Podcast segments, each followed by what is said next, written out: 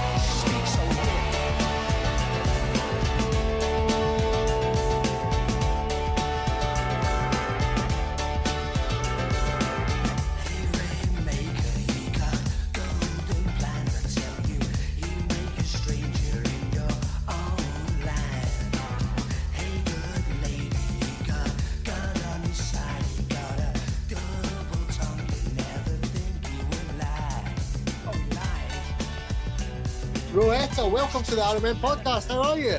I'm good, thank you. How are you? I'm good. I'm good. How's how's things been for you through the pandemic and things? I've been busy writing, so I've been all right. I mean, I miss gigs, obviously, and travelling because that's my life. Um, so Yeah. it's not normal. And if I think about it too much, I get really upset, to be honest. But um, I'm doing loads of writing and working with people that I wouldn't normally have worked with because everybody's normally away and too busy. So that bit's been great. But it is, and it saved me really. Um, saved my mind, saved me from going mad because my life before this was all about gigs, all about music. I managed myself. I'm just concentrating on sorting out gigs, sorting out doing just doing things and getting away and traveling and going international gigs and things. And when all that stopped, I know it's hard for everybody, but we seem to be out first and we seem to be the last ones going back. Um, I think DJs are now just starting to get back into it, but singers and bands, it's um, it's difficult. You know, from the perspective then of you know it being your life. I mean, not not every singer has any form of success. I mean, a lot of singers sing, but um, you know they, they don't seem to get the lucky breaks or whatever. But I mean, how how did you manage to make that bridge into actually professionally recording? Then what what was that step for you? Yeah, I don't I don't think I've had many lucky breaks at all. I've just really, really just sung and not stopped singing and writing. Um, so professionally recording, I was I think I was still in a women battered wives home. And uh, somebody I just I got probably one of the only jobs I've ever had in my life behind a bar when I was in a women's aid refuge, just so I could meet people from a different area. And I was there for about six weeks. I mean, I'm not, I'm not made to be a barmaid or, or to do any jobs, actually. I'm really rubbish at doing anything. Um, I probably could be a teacher or something like that or a lawyer. But um, um, the um, but doing an actual job where you, I end up talking too much, to be honest. I would be talking to people and singing. So I was just behind this bar, just singing along to something, and um, somebody heard me. And now man, he manages the band Doves now, um, Dave Rofe. And um, so, but it wasn't a lucky break. He wasn't a big um, successful manager or anything. He just had a radio, a record label that he just started up in Manchester. He was only young himself, and he just said this. Um, he's got these two lads who've done some tunes. Um, don't want to come and sing on one of their tunes, and that's what I did.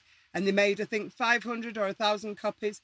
But it really picked up, and places like the Hacienda started playing it. Mike Pickering started playing it, and did a wonderful review in Record Mirror. Somebody else did a great review in Melody Maker of this one tune. I wasn't taking it seriously at all. It's a house tune called Back Where We Belong. Um, and the group was called Vanilla Sound Corps. So it was my first band. I didn't think anything, I didn't have any ambition to do anything. But as I say, it just got great reviews. And every time I sang and performed, people would be talking about it for ages afterwards. I did a gig at the boardwalk, people were talking about it for ages afterwards. I did one at Hacienda. Um, somebody spotted me at the boardwalk gig and told Simply Red's manager, You've got to manage this girl. And so it was just that's what my life's been like, really. My voice has just got me through it because I've got no ambitions. I'm still, I wish I was more ambitious.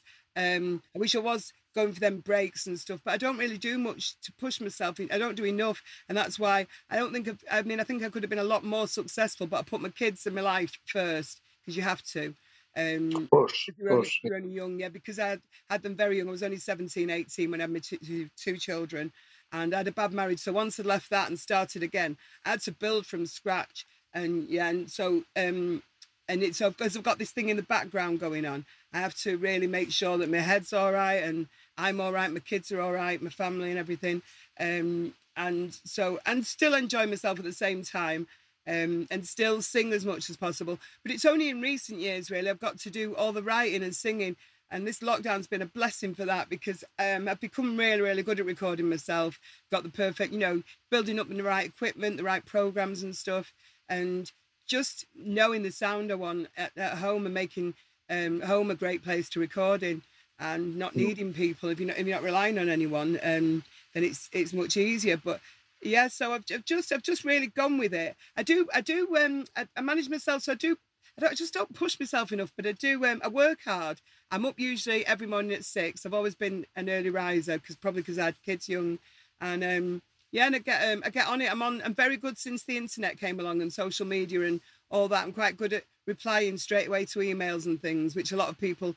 I, I think a lot of people pretend they've not read an email and things, and I, I hate games. Me, I just if I've read an email, I reply in case I forget later. Um, and it's not about being professional; it's about manners, in my opinion. Um, I, I I couldn't agree more. I mean, I mean, doing, doing this podcast, um, you know, the you you speak to some artists and they don't reply, and you, and you can tell they've read the email, yeah, and you know, you get the little thing that bounces down, and and and you know. I, I think there's that thing there sometimes with certain people. I, I really appreciate it. do, I've got my, these managers do it. We had a manager, um, Happy Mondays had a manager, and he never had a phone out of his hand. Never had his phone. He was always on his phone looking, checking emails, checking texts. You send him a message, nothing. At least till tomorrow, because he's not interested. You know, he's supposed to be the band's manager, and you go, "What are you doing? You've always got your phone in your hand. You check every message. If it was a message about money." Or you know something where it'd earn him something, he'd be answering. But if it's a personal thing or you need something for the band, nothing. And I can't stand that. And I'm just not one of them. If I'm busy, then I'll ring people later. But I try to say, I'm just doing this. I'll get back Yeah. to you because otherwise I will forget. And then, and often I do forget because I've got a lot going on in my life. So you just, it's yeah, it's just manners. But um, so I'm good at that. I'm quite professional. I'm just, I don't think I'm, I don't think I always push myself enough, to be honest. So, so what kind, what kind of music? You say you've been writing music during the lockdown. What, what kind of style have you been working on? Well, it's all house music really, and uh, tech house and proper songs as well, dance music really, I would call it. Um, with all sorts of people from Todd Terry, Oliver Heldens, Solardo.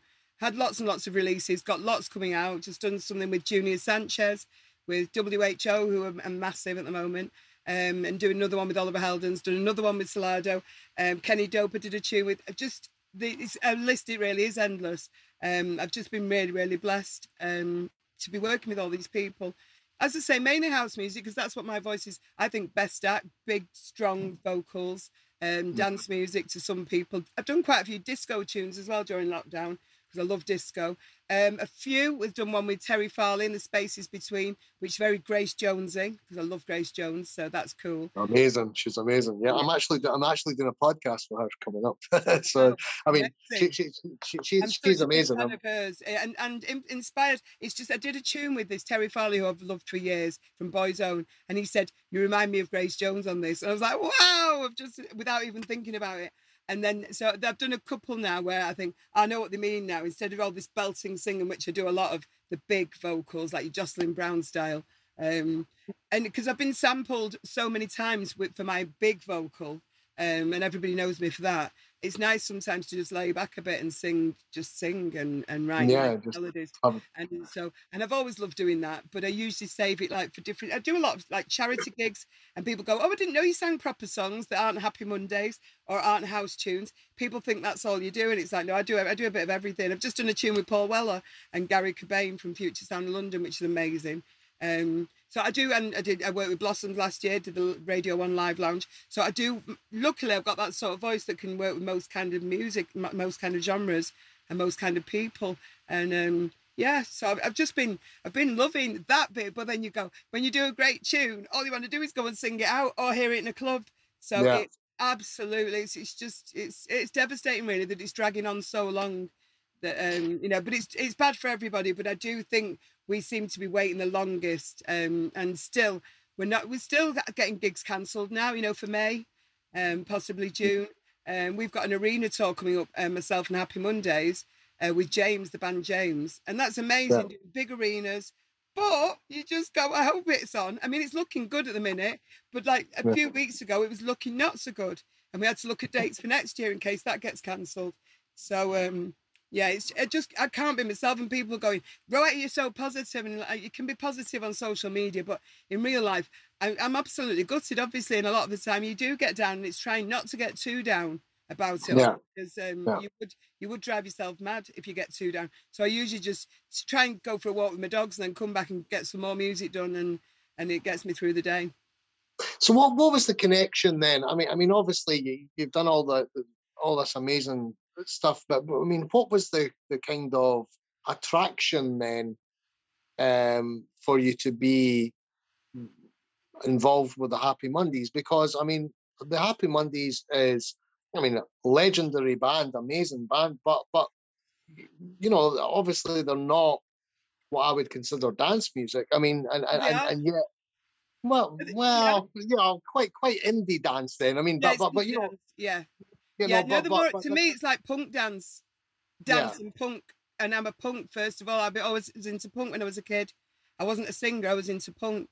So I mean, like a group called Crass, Sex Pistols, T Rex. I liked. I liked. And so when I heard Happy Mondays the first time, I just thought I could do whatever Gloria did in T Rex and make them more commercial, more and add my vocal to that. Um, it took me about six months to persuade them. But as soon as I saw them on a TV show and I went to see them at a gig, I just thought this is the band for me, and I'd never wanted to be in a band before. Um, it's just I knew it's like because I'm not going to be some backing singer with a band. I'm, I would be at the front with everybody else and singing where I want to sing and doing what I want to do. And this band is the perfect band for a bit of punk and you know being a rebel and and that's me. And it's just um, yeah, being outrageous isn't shocking. It's not that shocking with us. Like we're all from Manchester or Salford, and it's um, it was just the perfect band for me. And I just because I'd just been managed by Simply Red's manager, the office to Happy Mondays was next door, coincidentally. So um, I just used to go in their office and pretend to go in mine and go and sit in theirs all day, get to know everyone until until I persuaded them. Because when I you saying the legendary, when I joined them, they weren't legendary. They were more of a cult band. You know, I didn't join this band that were this massive band. My first gig was G-Mex, which is a big gig, but that's not the sort of band that I, when I was seeing them, that's not the venues they were playing. They were playing halls. Um, I first saw them in Widnes in a hall. So uh, quite a big hall, but I'd say only about 500 people, you know. Um, Yeah, and then yeah. when I did my first gig with them, going to just sang Step On, it was like more like 15,000 or whatever, and going to doing Wembley straight away. So I jumped in because of the success of my first tune with them, Step On. It just, they went from there to woo! And we're doing, you know, we're doing Top of the Pops. When I wanted to join Happy Mondays, Top of the Pops wasn't on my list of things I'm going to get to do, or touring the world, or doing Wembley, or anything like that. That was never, you know. I just love the band, and it is to Yeah. me. I mean, if you if you heard if you hear tunes like Hallelujah and stuff, and it's it's like it is like indie dance, but it's it's dance. People dance to every tune. There are no Yeah. boring tunes where people sit back and listen. It's um, a, a proper dancey band, and a lot of um, a lot of the American DJs and now Rogers even they all they're all into um, they all like Happy Mondays. They're all. I was really surprised, but a lot of them say to me, "I love Happy Mondays." Uh, Frankie Knuckles used to play Happy Mondays all the time. It's all right. It's a version of Stinking Thinking, I think that Boys Own did, Terry Farley, and it's mainly my vocal on it. But um, yeah, but they, they a lot of a lot of them know Happy Mondays from um, this this um, remix that Terry Farley did and Pete Heller. And it amazes me because people I want to work with now, and when they go to me, they've even heard of Happy Mondays, is amazing, or they like my voice on this particular tune. And there's one guy, he didn't even know Sean, he didn't even know there was a male in the band. He'd only heard in America at a place called the Sound Factory where we played in New York. Um, he'd Yeah. only heard this record, and he just said, it's, um, Todd Patterson had played it over there, and he said, I didn't even know there was guys in the band.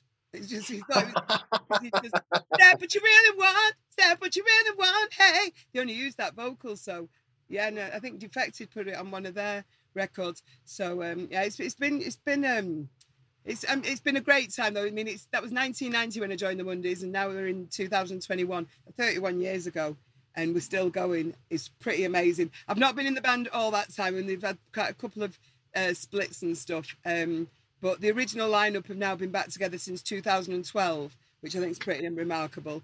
And there's only the keyboard player left after a year. So, and we're getting on better than ever because we've got nothing to argue about. We're not all living on top of each other. I spend a lot of time, most time with Bez because he's like my brother. But the rest, rest of the band, I don't really see them when we're not working, and so it works great. Yeah. Well, I mean, I mean, what I mean, step on what what what a massive tune. I mean, actually, you know, we were listening to the tune before the podcast, and um, you know, there's so many parts to that song. I mean, there's Yeah. so many. I, I mean, it's got kind of, uh, you know, almost uh, country bits. It's got But it's- you do know it's a cover. Yeah, but but it's So but, it's it's, but it's the way it's the way that the, the, the, way that it's been produced in that Yeah, particular brilliant. version. But because It's it was got- a folk song to start with, like a folk, that's where you're going to get the countryside. They kept Yeah. a little bit of elements of that and just turned it into it's like dancing, fantastic keyboard riff. Uh, Steve Osborne's a genius who produced it with um, Paul Oakenfold, who's a genius DJ. But um, yeah, it was like normally I'm quite lazy with vocals. I'm not a backing singer, as I said, and I'm not. Um, I don't. I, I'm, I don't do millions and millions of backing vocals to make somebody sound good. I think it's quite boring to do that. I like to think about the words and all this lot. But they actually got me to sing my bit. Oh, you know, like loads of layers and track it and to make it sound perfect. Where I am, and normally I just like to just sing it one bit, one bit in and out of the studio, and I'm done because it still sounds good. But I'm so Yeah. glad that they had me do a load of different tracks and harmonies um, because it, you know it's great live where I don't have all that, but I do love. It sounds brilliant on the record. Every bit of that record is perfect. I think. Oh, And- and- it is. Afro after that, and you know, there's there's loads of it's, it's perfection. A lot of um, the music we're producing back then, it still sounds amazing now, and you know, it still fills dance floors. So in, and still gets people coming to gigs. You know, we sold out Australia and New Zealand before all this happened. Um, you know, and, and we do we still do really well. We're still playing festivals and stuff. We were supposed to do Glastonbury, so it's because the songs. You know, it's it's all right having you know it's, it's all right having um, being a band together, but if the songs aren't good, you're not going to last very long doing gigs. Um, so I'm really proud because we've not done any new material, which is a shame. Not we've done one, I think, in the last few years, but um, and it is a shame. And I don't know if we ever will, but it's great that we've got those records and the ones before I sang on them are just amazing tunes. I mean, not, not, not, who, who would make that decision nowadays, uh? I mean, I mean, would, would it be just a band collective that would sit down and say, "Let's make a new record" or not? Or, or, or I mean, is Yeah, that is that? we have talked about it in the past and we were going to do it it's literally i think mainly me bez and sean have been really really busy trying to get everybody's schedules together because it's just difficult because there's a lot of people in the band as well so one lives in la one lives in um, canada so just i don't know it used to be we used to be all together so it's dead easy to write together but i think if we all sat in the same room and wrote together everybody would kill each other eventually this time around i think but you can obviously write together apart but um, I don't know. It, I think I don't know. I don't know. Probably because the drummer, the bass player live in different countries. Probably they would need to sit and jam with the guitarist as well to get them old, the old wave that they used to write. But we did one tune in Panama, and it was great for a TV show we did, um, singing in the rainforest. But um, to get that old style writing way, I don't, I don't know. You know, it was a different time and different way of life. The way we were all partying, we had all our mates with us all the time. Yeah, it was different. But um, yeah, it's a shame. And, and and again, Sean and Bez have gone into television doing a lot of TV stuff and things. Um, Yeah. I'm really into me doing my the music, working with different producers and things. So it's literally just getting everybody to decide: do we want to? Would it be good enough as well? Because if you've got a great repertoire already, you don't want to spoil people's memories and try and you know, because we're not young kids, let's be honest, you know, and So I don't know, but it would be also. I think Alan McGee, when Alan McGee, our manager, um, when if he said I want to have a record, I think everyone would try, and I think we did have a little Yeah. try, but um, you know, and Sean would have to be up for it as well. Sean's been doing more Black Grape. I think it's easier for him to write with Black Grape because it's just really him and Kermit that write with those. With us, everybody does their bits. So it's a lot more Yeah. complicated for the Mondays to do it, especially if they don't. I mean, the brothers don't always get on all the time as well. So um, yeah, it's more complicated for us, a lot of things. But you never know. I mean, I, I was chatting with Paul Oakenfold. and We, we, we did a we did it. a podcast, and and and, and Paul was talking about you guys, and and he was saying that you know that exactly what we're talking about. I mean, it was kind of like magical moments, you know, when when, Yeah. when because the the sounds that you're talking about, even even the synthesizer sounds that you're talking about that were used back then, your voice, yeah, you know, the the whole feel, everything about it, it just kind of worked really well. Whereas I think you know a lot of songs that were made at that time from other bands or other people maybe sound a bit dated, you know. Yeah. eh, eh, eh, you know, whereas the, the Mondays, it just sounds it just sounds cool. It's like it it's it's it's a almost called combination of a combination, but also that that year, that year, I think it's like the Stone Roses as well. There's certain bands really shone that year, um, and the, and a lot of bands they've they've not they've, they've finished now, but they, they had that peak. We had a moment where the hacienda was great. There was um, hello. yeah, I'm here. Yeah, I don't know what's hold on. Something's come up on my um. Remind me later. I don't know what that is. Can you just one second? no I worries. don't know where my screen's gone. You there? Yeah, I'm here. Yeah, I Right, there you go. you. Sorry. Um, yeah, was, it was this moment, um, 1990, and ev all the record labels wanted to sign anything from Manchester. I mean, I was getting offered deals on my own just because I'm with the Mondays, and I was like, I don't want to leave the band. And like, but you could be a big star, and it's like, no, I don't want to. I'm really, really enjoying myself. I'm about to tour America. I don't want to. I ended up going on Paul Oakenfold's label actually, Perfecto, but then um, the Mondays needed me again when they came from Barbados, and it all went wrong. So I ended up not, you know, putting like I should have put myself first, really, in my own career, but I didn't. Um, and I've no regrets about it because um, we did Yes Please. Didn't go down great, but um, I wouldn't change anything for the world because um, you know the Mondays are very, very special to me. And I think now is now is probably my time with me singing. I'm I'm working with people who've got millions and millions of followers. You know, these the best producers in the world are asking me to work with them.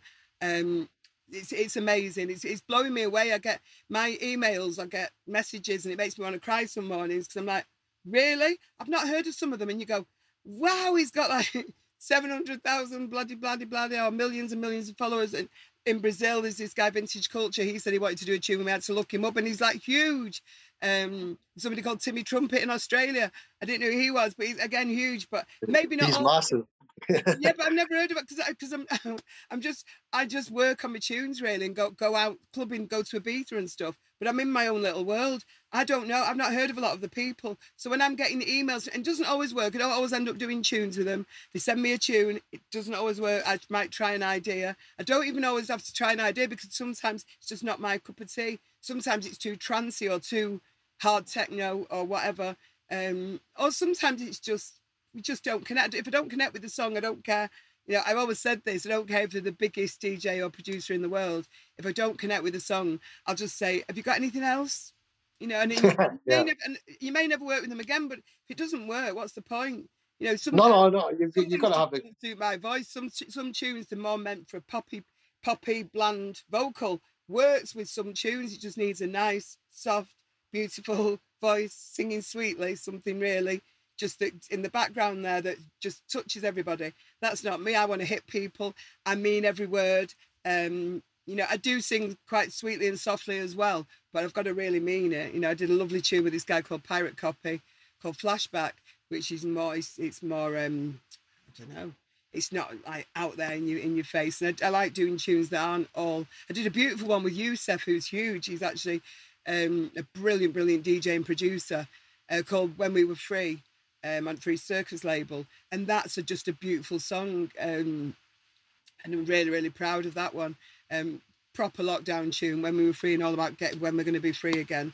Um, but I've sung it live at a few charity events um, with social distancing, and it's just just so moving um, to be able to do that. But there are like Yousef and, and I, we just connected, and the tune connected, and it's brilliant.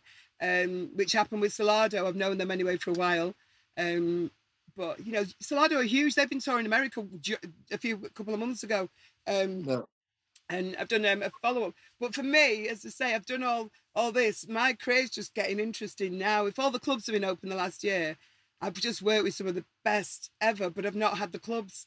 Um, so it's because it is different if you're just relying on your radio play, can't go out and promote it, can't do anything. You literally just sat. It's not it's not ideal for house music or for club music because um, it's it's the clubs that sell it, you know, and, and people hear it in a club and go, oh, what's that tune? And we've had none of that. So I'm looking forward to it. It'd be interesting as well to see which tunes I've done over the year, if any of them, you know, do start to do well again because um because of the clubs. So I'm really excited for once the clubs open. Not even clubs, even just let me sing uh, because the DJs are managing to do it. I think even in outdoor spaces, I think that's going to happen. But um, I need to be able to perform soon. It's uh, driving me potty. I mean, I mean, what what's your secret though? Because I mean, you, you haven't aged. I mean, since since the first time, the first time. I mean, I mean, I, I'm going way back. there. I mean, what, I mean, I mean, you you, you must. In, I mean, what, what is it? What's the secret? I mean, you look, am- you look amazing. my mum's like 80, 82, 83. She's got great skin. Um, my grandma was the same. uh, She she didn't, her skin didn't go old looking, so she's about ninety four, and then she passed away. Um, so I, I think it's keeping out the sun, really do. Um, I don't use loads and loads of creams. I don't wear loads and loads of makeup when um, I've got any makeup on now. I just I'm just I don't I just I don't concentrate on what I look like all the time. Like a lot of people, they're too focused, got full on makeup all the time, or be in the sun with a tan. Uh, it's just it's I, I just but I don't. It's not that I'm looking after my skin. I think I'm looking after it by keeping out the sun. Um, because I drink, I drink, because everybody knows I only drink whiskey, so whiskey must be good for your skin. Um, Scotch whiskey as well. But so um no, but I don't drink every day though. You know, I drink when I go out, and I've not been out for a, a long, long time. So I don't know what it is, but it's got to be it's got to be in your genes because they don't do anything. You know, I'd love to say I use a magic cream or something, but I'm really lucky because they're not very lined. My my my you know the women in my family. I don't my dad's family. I don't know because a, a lot of people say it's black don't crack, but I'm talking about the white side of my family that are very. My auntie Sheila, she's uh, seventy something, and honestly, her skin is like a thirty year old. It's amazing. Um, I put a picture of her up. She looks, she's got like um, a really childlike look, and she's seventy something. So that's amazing. But a lot of my black friends, they do have great skin as well because they oil it all the time and look after them. But I'm, I'm, I am really rubbish. I, I always forget to use moisturizer and stuff. So I'd love to say I use some expensive cream and promote it and get loads of money for it, but I don't. what, what what what's your goal? I mean, I mean, what's your goal now? I mean, you've kind of when I say, you know, for for some people looking on, you've done it all. But you know, I've worked with so many artists through the years as a producer and sat in studios and spoke with them and had great conversations with them. And I think with uh, certain certain kinds of artists, you get this obsessional thing where, as you said, that it's maybe not a journey, but but it's just this is their life, this is what they do, and they've always got a goal.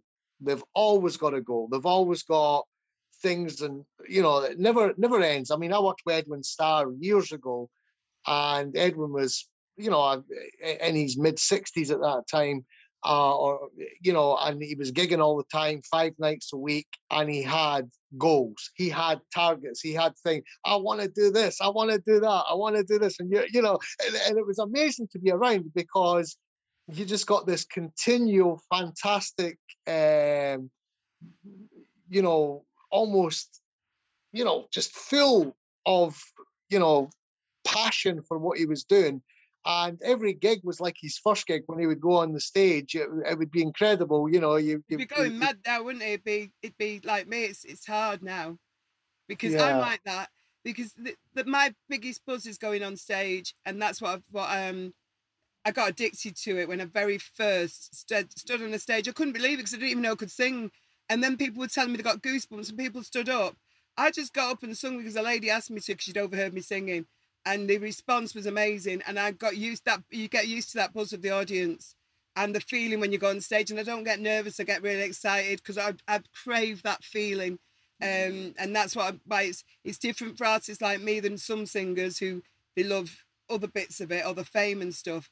It's all about me being on stage, and I love creating. I love being in studio, but going on stage that's what got me hooked, and I couldn't believe it because I, I've never been told before that that had this amazing voice. And then all of a sudden, people were saying they weren't just saying I was good; they were saying I was incredible. You know, and it was only about 12 and I just I wasn't even singing a proper I don't even know what song I was singing and then I, went and did it again and it happened again it kept happening again and again and I kept winning talent competitions but I didn't know how gifted I was I just didn't get it um Yeah. so it's it's just it's it's just in me but it's um I don't have these ambitions though I just love gigging um I wish I had more ambition I've said that Well, um so I've done I just want to keep on working as long as I can and uh, singing, working with as many people that I want to work with. There's hardly anybody left on my list that I want to work with. I mean, I would love to work with David Bowie and Marvin Gaye, but they've gone, you know, people like that. But um, Prince, obviously, as well. Um, so there's a lot of people who've gone. So there's only a few left that I've not worked with that I want to. Nile Rodgers, I'd love to because I, I know him and I, I love him. Um, and he's brilliant. Mark Ronson, I like Calvin Harris. So, but there's not that many left. You know, I work with Paul Oakenfold, obviously. You know, I've, worked with a lot of people um, that I want to work with. There's not many left. So um, obviously, it'd be great to get worldwide recognition because I'm known more for a sample. A lot of people know a sample of mine, and the, I'm on Boom Boom Pow. It was American number one in America for 12 weeks, I believe, with Black Eyed Peas. But nobody knows that's my voice. So what's you know, I like I want to be credited a little bit for what I've done and. I want people to know my voice. So it'd be nice probably to have a big hit in America maybe because it's you know it's good. I probably wouldn't want to tour up. I might never never go there now um again. Um because it's hard work to go everywhere. But I mean I'd love to go there again, but um yeah. Last time I was going, I was actually just gonna go and see a friend and they didn't believe me and I needed a work visa. And I was literally just visiting a friend. So because I'm a singer and they've seen my face, they just presumed. Um so it's it's difficult. But um yeah, no, I'd love to. You know, it's like you know, I, I'm not into. I don't mind if it, if I don't win an award. It's not the end of the world because I've seen people not win them or people who win them who shouldn't probably sometimes. So that I don't need that. But it'd just be nice for people. It's nice to yeah, probably probably something like to have a big big hit. You know, a massive hit. I've had big dance tune hits, um, but it's never been. Sometimes my name gets dropped as well, and out of out of that equation. So maybe a song that I've written to do really really well, and everybody know because it's got my name on. I do now. I insist on having my name on more things. So um, you know, you will Well- Solardo and Rowetta. It won't just be Solardo. Oliver Heldens featuring Rowetta. They very rarely drop my name, and the more I've done that, the more important my name becomes. So then they don't want to drop it. You know, they want to mention it. Because I did a tune with Jodie Harsh, and my name kept getting dropped. It was just Jodie Harsh, but I'm the singer on the tune. I've written it with her, and it was really starting to get on my nerves because it does get on your nerves because he only mm-hmm. says Jodie Harsh, and it's like, why have you done that? And so I'm really trying to insist that please try and make sure I'm mentioned because otherwise, to me, it's not about the money and the fame like that. I want to be credited. I want people to go, oh, it's Rowetta's voice, if you didn't know already. Because these people who've told me from a sample, that's not you on that record, and I have to prove it's me on a record. You know, for the mm. for the money and also just because somebody's it's stealing to me when they just use your voice without asking. It's theft really. So it's um you know, and I spend a lot of time making sure that I get credited and paid for when I'm played on the radio. But it's not easy because the people in the first place do it without asking. Yeah, I, I mean that, that. I mean, it must. It must be really cool for you to to to be in control of what you do now, because a lot of artists. I mean, you've mentioned you manage yourself, which which is absolutely unbelievable. I mean, because so many artists of, you know, the stature of where you're at would have a manager, maybe this, a publicist, or this or that, the next thing. I mean, you know, how do you Should have. find Probably, I'd probably do a lot better if I did have, but how, how do you find being having that though how do you find being um in that position do you enjoy that or do you not enjoy that Yeah, I mean, sometimes I know I'd be in a lot better position if someone was doing everything for me because it can get a bit too much. I do take on too much. I accidentally say yes to things I shouldn't say yes to because I'm just busy doing. If I'm in the studio, I go, I'm in the studio, but I have to reply all the time. I go, oh, go on, then I will do it. And then you're like, oh God, and you look at the schedule, and it's like, and a lot of it's for free and for charity events. Of, but sometimes I just haven't got the the time to do it, and I've said yes to too many, and I hate things clashing. I hate letting anybody down um, where a manager would do it for all that for me. But I did. I saw an interview with David Bowie, who I absolutely adore now still and worship. Like, not worship, but worship him. Um, it's something about him. It's like, um, yeah, just any any of his words in interviews. I was just I used to really really listen, and he's the one who said. Don't, you don't need a manager. Don't get a manager. You get a lawyer to do the legal stuff. You get an accountant to sort your money out that you trust. He just said you, d- you don't need a manager. He's right. You need, can get a PA. You can get a stylist. You can get all those things yourself. You don't need. Yeah. In, I mean, it's great. Some people bands like we've got Alan McGee. Alan McGee wanted to manage the Mondays when the when the job came up. I said to him, I put him forward actually, you know, and he's great for the Mondays. The Mondays need a manager because it's a band, but I don't want a manager that's not right for me, who's not going to give me enough attention because I reply straight away. Managers don't. If somebody was representing me and and they took a week to reply to somebody, I'd be really peed off because it looks bad on me.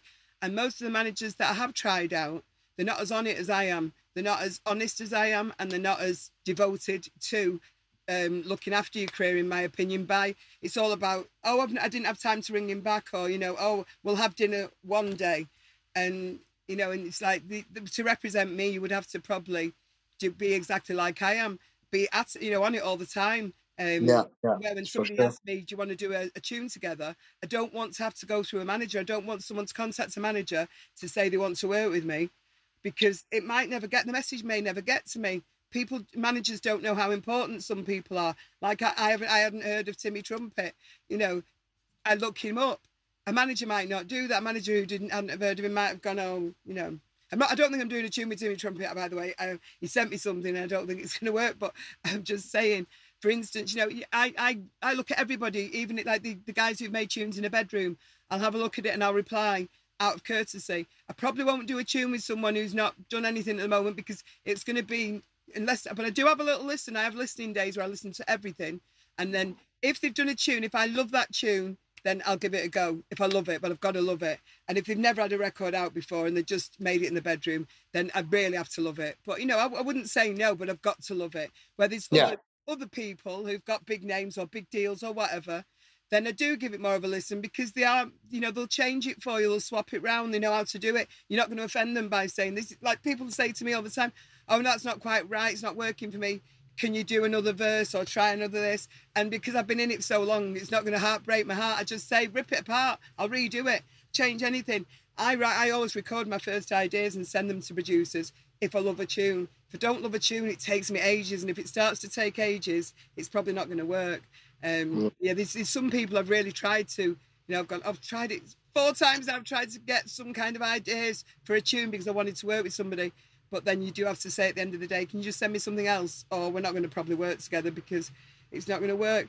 Um, because there's nothing. I mean, I've, I've, there's not many tunes I've done that I really I get embarrassed about or or um, I regret doing, and I, I want it to stay like that. There's a few I've turned down. What time is Love KLF? I was uh, somebody offered me that. I think it was the publisher, and I said no, and I should have said yes. There's a few I've turned down uh, because I didn't really like the tune, and that was really stupid. It was number one for nine weeks years ago. Um, but if you don't love a tune, I've always been like. If I don't love it, I'm not doing it. Um, So, what, what? I mean, a lot of a lot of the people that listen to this podcast are music students, um, and they would be probably very interested to know. Um, you're you're recording at home now, which is great, and you mentioned you know equipment. What what, what kind of stuff do you normally use to record your stuff? I use I just use my MacBook, um, and I use a microphone. I use an NT one a Rode microphone, but but there's different microphones for different people. But it's quite it's out of out of the microphones. Um, if you've got a voice like mine, it works. But out of a good good microphone, it took me ages. Also, when you're on a budget, it's difficult. But you don't need a big big thousands and thousands of pounds one. For me, the Rode NT1A works just as good. Um, all these top top producers, they're they're saying it sounds great. So that means they don't know what it's what I've sung into. That means it's coming. But you've got to find your own. I tried. Seriously, I spent a lot of money on microphones for home, a lot of money on um, mix, mix little mix things that you plug your microphones in and you to Yeah, put yeah. gain on and take the gain off. Your little mix things. Um, I've tried all sorts. I bought a mini studio. I've tr- I, I bought everything, and that's what you should do if you can. And I used to spend any money I made on the kids and that lot, but I would always make sure I bought little bits as I was learning it. And every computer I've upgraded and gone along since having a computer when I was at, you know, when when all you could do on it was Space Invaders as games, and there wasn't. You know, when it was DOS. I had computers when it was DOS before there was Windows. So, um, and I used to build computers and fix my son's computer.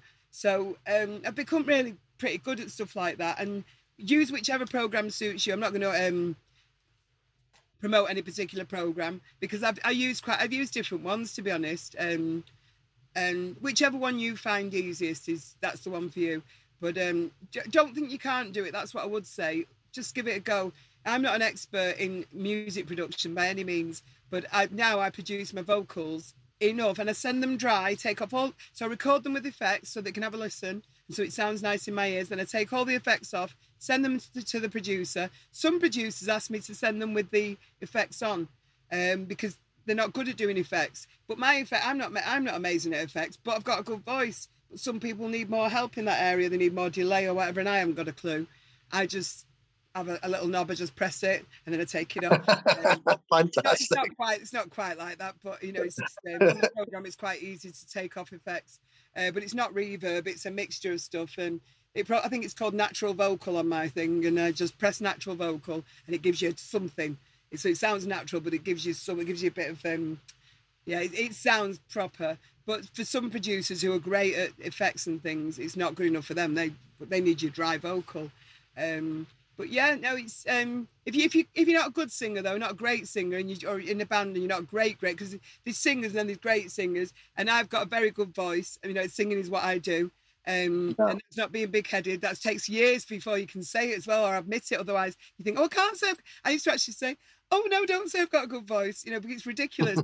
singers know singers who got a good voice, you know, um, and so it's silly um, to pretend, but but it's just not being big-headed, not not sounding arrogant. But um, when you've got a good voice, it's a lot easier. Um, but other people, you might need help. You might be better going into a studio because um, not uh, recording vocals at home. It's not going to sound great for everybody. I don't have pads in my studio or anything like that. You know, like people, they need to have it padded the room. They need Yeah. um, loads and loads of stuff to get the studio right. If I want to record something, I record it in my bedroom in the morning with a microphone next to my bed on my MacBook. And those vocals, some of those vocals, Todd Terry's used one of them. And Todd Terry's one of the biggest producers in the world. Yeah. And he's used one of the ones I've sung in bed in the morning with no um but the parasites in front of my wrists, what they call them things. Just Yeah, literally pop shield, yeah. yeah, I have a microphone. I knew- I normally have a microphone next to me all the time. Is it? But uh, yeah, pop shield. But I've got um, a pop shield on it now. But I do, and that in the morning, I that's it's. I normally have a microphone in case I'm in the mood or come up with an idea. As I said, I'm a bit obsessed. That's why I don't think um I, I do have relationships, but I don't usually bring them home because if I want to do a tune, they'll be out. if I get in, if I get in the mood, yeah, it's, I'm more likely to get in the mood to do a tune than anything else at home. I mean, amazing, amazing. I mean, what? I mean, you you know, you talked about the your kind of, uh, you know, relationship with the, the thing is is really the the live performance is the big thing for you. You know, you you must have done thousands of gigs through through the years, um, but the one thing I, I I've done a lot of gigging in my past, and you know, my early. I mean, I was an artist. I started as an artist, and and uh, I did a few big gigs, like really big gigs, 14 and a half, 15,000 people. And I would come off stage and I always found it so difficult to come from the stage back to normality, you know? And um and I've asked this to to nearly everybody actually that's been an artist and because because I always find it fascinating the answers is is that how do you balance the life between being on stage, massive audiences, that high, that adrenaline that you get, that I mean, there's nothing like it. I mean, it's just such an when that crowd make a noise, cheer, scream, whatever, and it goes right through your chest and out your back, Mm. and then you can go to that to a quiet hotel room or a quiet, you know, living room or something like that. How how do you manage to balance that out? Well, I don't always go back to a quiet room. I quite often do after parties with Bez and stay up all night. If I'm in the mood. um, because before a gig, I'm, I'm very, very quiet. Before a gig, I'm a different person. I like to focus. I do my sound check, then I sit in my room on my own. That's what I like. Bez likes loads of people backstage when I'm with the Mondays. So I try and avoid everybody because I'm just not in the mood for people to come and drink my drinks, annoy me, or anything else, or put me off what I'm focused on. I might be thinking of lyrics or whatever. Or, you know, I might just not feel myself and so you've got to build yourself up. But I'm very once I'm once I come off stage, I've not got this um different personas or anything. I'm exactly the same. I'm just I can sing. That's it. But I'm as when but when I walk round anywhere, I'm either walking my dogs with my head down and in shopping with my head down, or I'm Rowetta and walking round.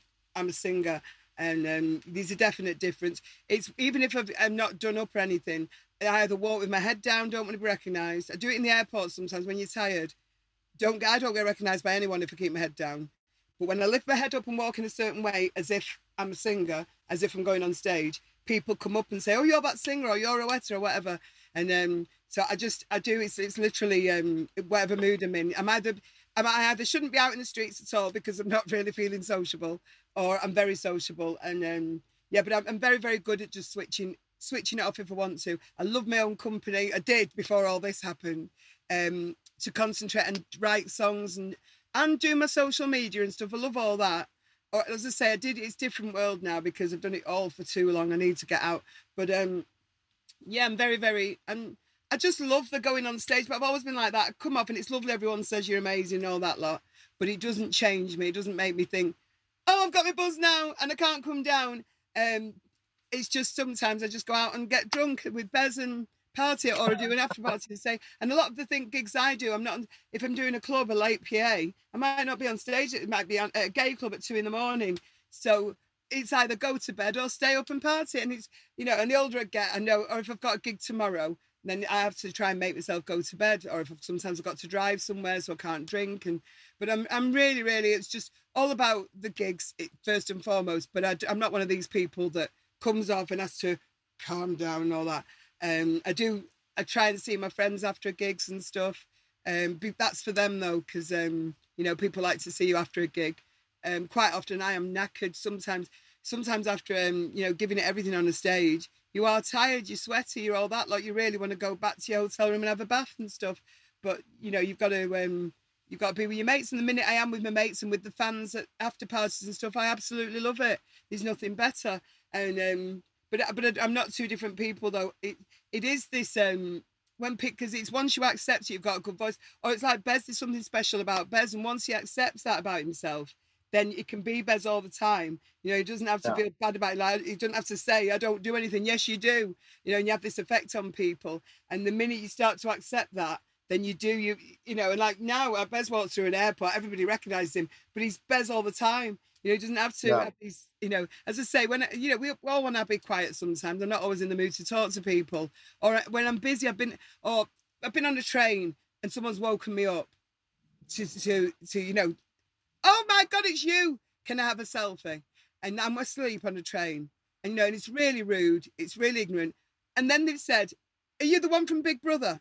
And it's a few years ago. This, and it's like woke waking me up anyway. I'm not Beyonce. They didn't think I was Beyonce. They thought it was someone from Big. They couldn't remember what program I'm on or whatever it was. And it's like you shouldn't do that to people. And I've had people being rude and waking me up or, you know, stopping me where they shouldn't. Um, I've had bin men taking pictures when I'm picking up dog poo. You know, it's like, and Wow. people not asking or please wait here for my mum while they while they go to get the mum to meet me. And I will. I'll wait in a in a, a forecourt of a petrol station. And they go home, and I've, I'm stood there. I've been stood there for 15 minutes waiting for someone, thinking they're going getting the mum from Tesco, and they've gone home to get the mum. And it's like, as I say, I'm not Diana Ross. It's not the end of the world if you don't get a selfie with me. Um, I'm honest about it. You know, I'm yeah, there are some really crazy Happy Mondays fans. There are people who really love my voice, but it's not the end of the world if you don't get a selfie that day. But uh, you know, I try because the world is different now. And um, it used to be an autograph, and I think it makes much more sense to have a photograph than an autograph. I didn't never, I never understood. Abs- autographs. Yeah, no, no, no one really believed the autograph thing, did they? I mean, that Well, was the thing. It was anyone. I mean, I've I've signed Bez's now and again, all the Bez, because he's not about. It- because you know, it might, if it makes the thing worth something more, which it does now sometimes, but uh, or if they've got the whole band and they have, they've got one missing. But um, yeah, I don't I don't really get it unless you get a photo of them doing the autograph, then that's great. But I never got the autograph without any proof. Or can you do it for my mum? What's the what's for what? What's the point in writing to Sheila, love Rowetta on a white piece of paper? You might you I- can, I get, any- remem- you can get anybody to do it. I remember years ago, the, the 1990 Brits Awards, we went down to London, and, and uh, at the time I was doing, I was a dancer, and we were on the TV show, which was kind of Manchester based actually. It was called The Hitman and. The, Yeah, I it was know Pete Waterman and Michaela Strachan and I all that. remember it. Yeah. Yeah, well, well, well, the guy that danced in it was Clive Wiggy. I And he had the remember Clive Wiggy, yeah. Yeah, he had the, the, the white wig on. So Yeah. so we me and Clive went down to the Brits Awards and Clive was going to be a featured dancer on the, the, the, the Brits. And you know, everyone was backstage in the after party, Tina Turner and Bobby Brown and all the, the sort of thing. And Clive's running about with this brown paper bag, like a kid in a sweet shop. And it's like all he could get was a brown paper bag. Oh, to get them to autograph it. And and he's got this brown paper bag to this day. And it's it's everybody's on it. Andrew I Lloyd mean, if you get a photo of them doing it, then that paper bag's worth loads. But you need a You know, of them doing but it. You're, you're like, it's a shitty brown paper bag. No, but that would be worth a fortune if you could prove it. Because people Yeah, I are so good at faking autographs as well. You could never prove it. You know, but it was just, I mean, this picture of, of, of Wiggy going up to Liza Minnelli and going, Can you sign my bag? The, ama- the amount of napkins I've signed, you know, loads of napkins are just going to get ruined. But by the end of the night, there'll be, you know, there'll be a mess when they get on tissue paper. You know, people's arms. There have been quite a few tattoos that people have tattooed our signatures, um, which is nice. And pictures. Someone's got a big uh, me with my whips on the leg, which is amazing. Which I posted on um, all the Facebooks and everything. But um, it's it's absolute. It's tribute when people queue up to get your autograph or picture. It's lovely. It's just, you know, when you're just living your life though, with the selfies now, it's just gone absolutely mad. Where people just think they can come and intrude on you while you're eating, while you're sleeping. I just think Yeah. still still have a bit of manners, you know, because as I said, I do get it when some, you know, if somebody massively famous is there, and you Yeah. know, then I get it, I suppose. But even then, when I've met anybody, like I'm really into my football, if Eric Cantona was over there, there's no way I'd rush over and go, Can I have a selfie, Eric? I'd have a bit of respect, you know.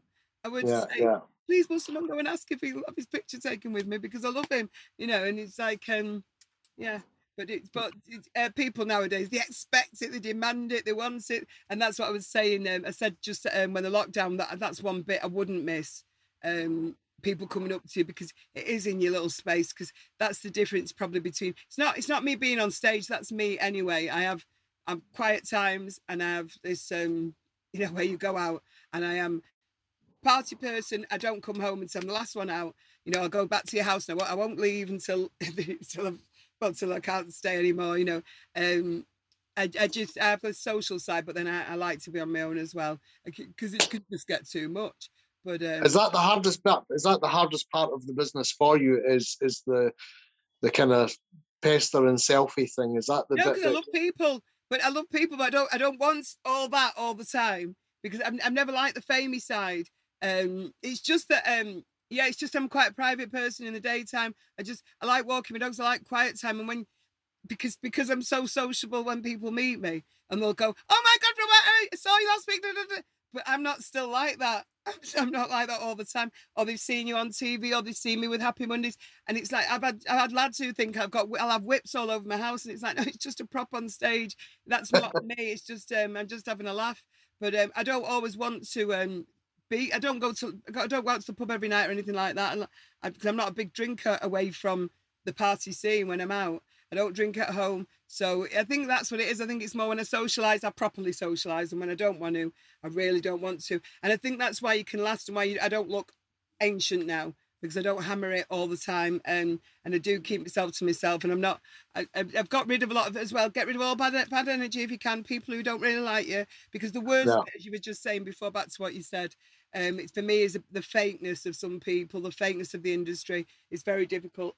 Um, the promises people make, I've seen so many people hurt by being promised things and stuff or relying on other people. That's again what you were saying before. I don't need to really rely on many people. Um, I just get on with it and I'm not too ambitious, but um, I work really hard at what it once I do decide I'm going to work on something, I work on it. Um, yeah, the, the most ambitious I've been, I think, was wanting to join the Mondays, but for the right reasons. I just wanted to join this band and I thought, I'll be great for them. Um, I never thought, oh, it'll be great for me. I didn't see beyond, excuse me. excuse me. Mm, No worries, no worries. So, so, so, so I mean, uh, just s- have s- something through all, Oh. Sorry. that's okay. Oh. No worries, no worries. I'll let you get. I'll let you get a drink. Yeah. Right. So, so, so I mean, regarding all the the, the sort of, uh, you know, you said that you know your life is being a singer and just just be, you know, having that whole thing. But you must have had mass. You've mentioned David Bowie, but you must have had massive um, influences that that that, that created because I believe every singer, um, you know, you you singers all have phrasing. I was over in America in 2006, and you mentioned Prince, and I was working with Prince and all these bands, and all the all, all the people over there, and you know, he's backing vocalists like Kip Blackshire, for an example. He's, you know, he had- girl singers, I know what you mean, but yeah, I hate the word back. Yeah, no, but he, he had a Pacific style phrasing, the way he sang, Yeah. and he came, and he came from Arkansas, and, and this is what this was what created this Oh, sound yeah, that he had. all, all, all the people who work with Prince, I think, were the best and the singers. I see what you mean. But I didn't Yeah. have um, anybody inspiring, not vocally. I was into punk. So I'm really shouty voices, not singing. Um, and Yeah. Because I didn't really know, I, I've never been encouraged to sing. So I didn't think I want to sing like that person. Like a lot of the kids now, they see all these shows or they love Adele, they want to sing like Adele or Amy Winehouse. But um, back then, I was just into punk, honestly, and just it would have been Myra Hindley's on the cover. Your very own sweet auntie mother. That's the sing- that's the vocals I was listening to, and I think I really believe because when I got this, all of a sudden I got this gift and found I could sing. I wasn't trying to sound like anybody, and that's what I think gives me um a one up on other people. I don't Yeah. really sound like anybody else. People recognize my voice because I've never tried to sound like anybody. I, if anything, I've tried to stop myself from when I was a little g- younger girl probably a teenager, try and stop myself from sounding like Shirley Bassey because that's what I would have listened to as a kid with my mum. And it's like, God, I don't want to be like a cabaret singer sounding Yeah. singer, but I've got this big voice that can sound like Shirley Bassey, but I don't want to be a Shirley Bassey tribute or anything. Uh, but now I can do a Shirley Bassey song and it doesn't, it sounds like me. Um, but that's because I've got my own voice. But it's because I listen to music that's completely different to how I sing that I think I've got this voice. And that's why I believe I get sampled a lot because it's and people know my voice when they hear it, when they just hear it, ooh, they know it's my ooh. And that's Oh no, no, no! You you you you, do have a very distinctive voice. that, but I- I, I- think I mean- it's because I've never tried to or I've never listened very much. It's Marvin Gaye's my favourite voice, my favourite vocalist, but I've never sung. I usually listen to him more than sing along as well because I just listen. Um, I do Let's Get It On.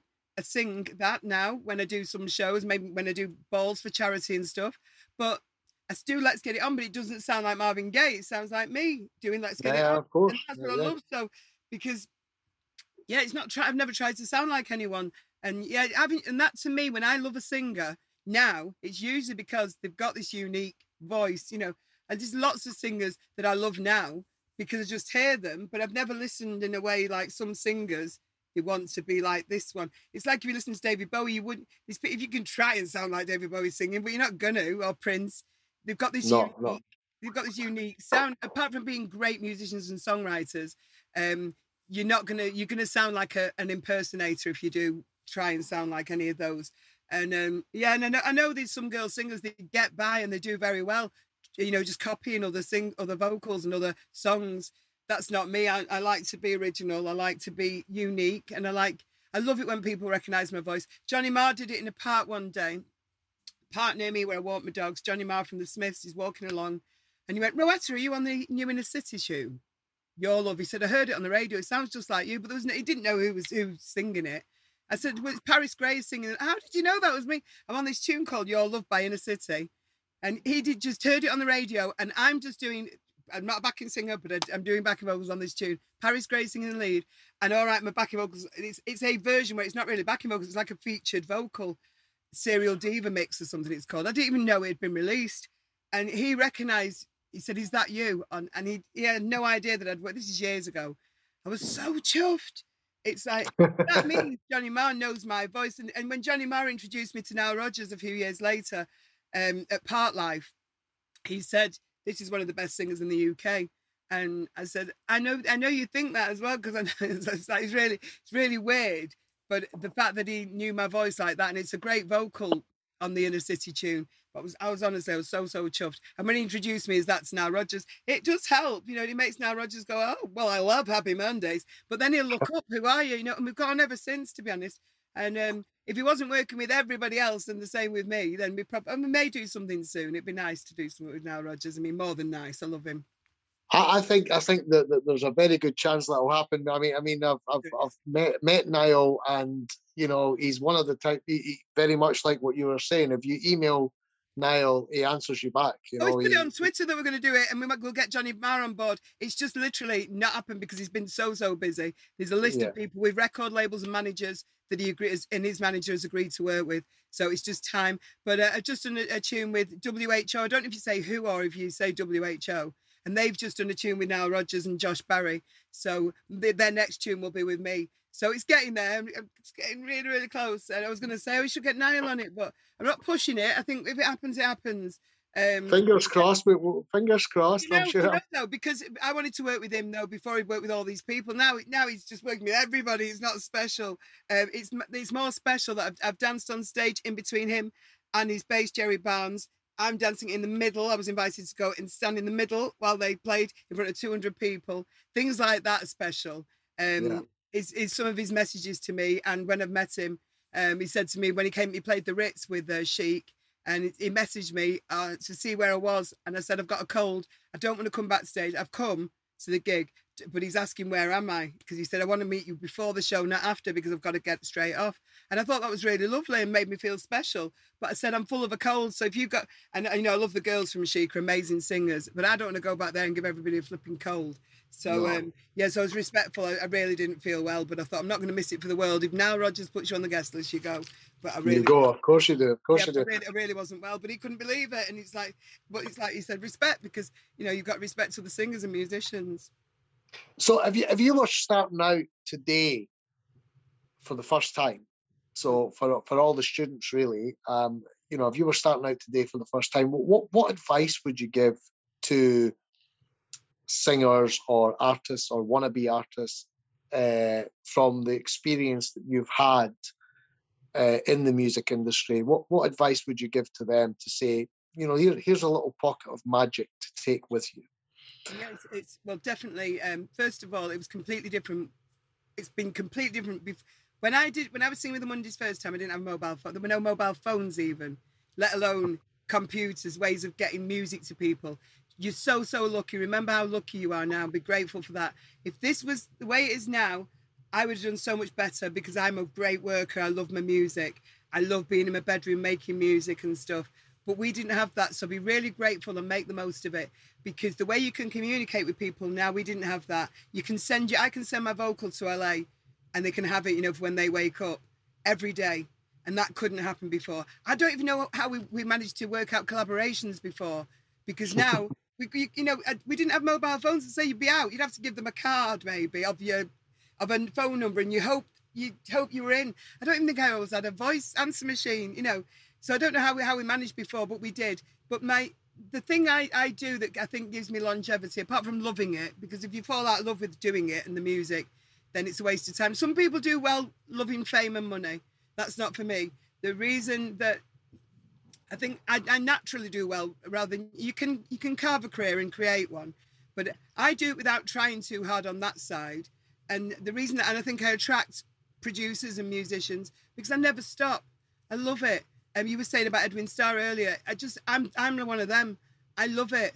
I go I don't go a day really without singing unless I'm away, busy. I find it even hard to go on holiday. I make myself go to Ibiza, but there I usually do sing when I'm there.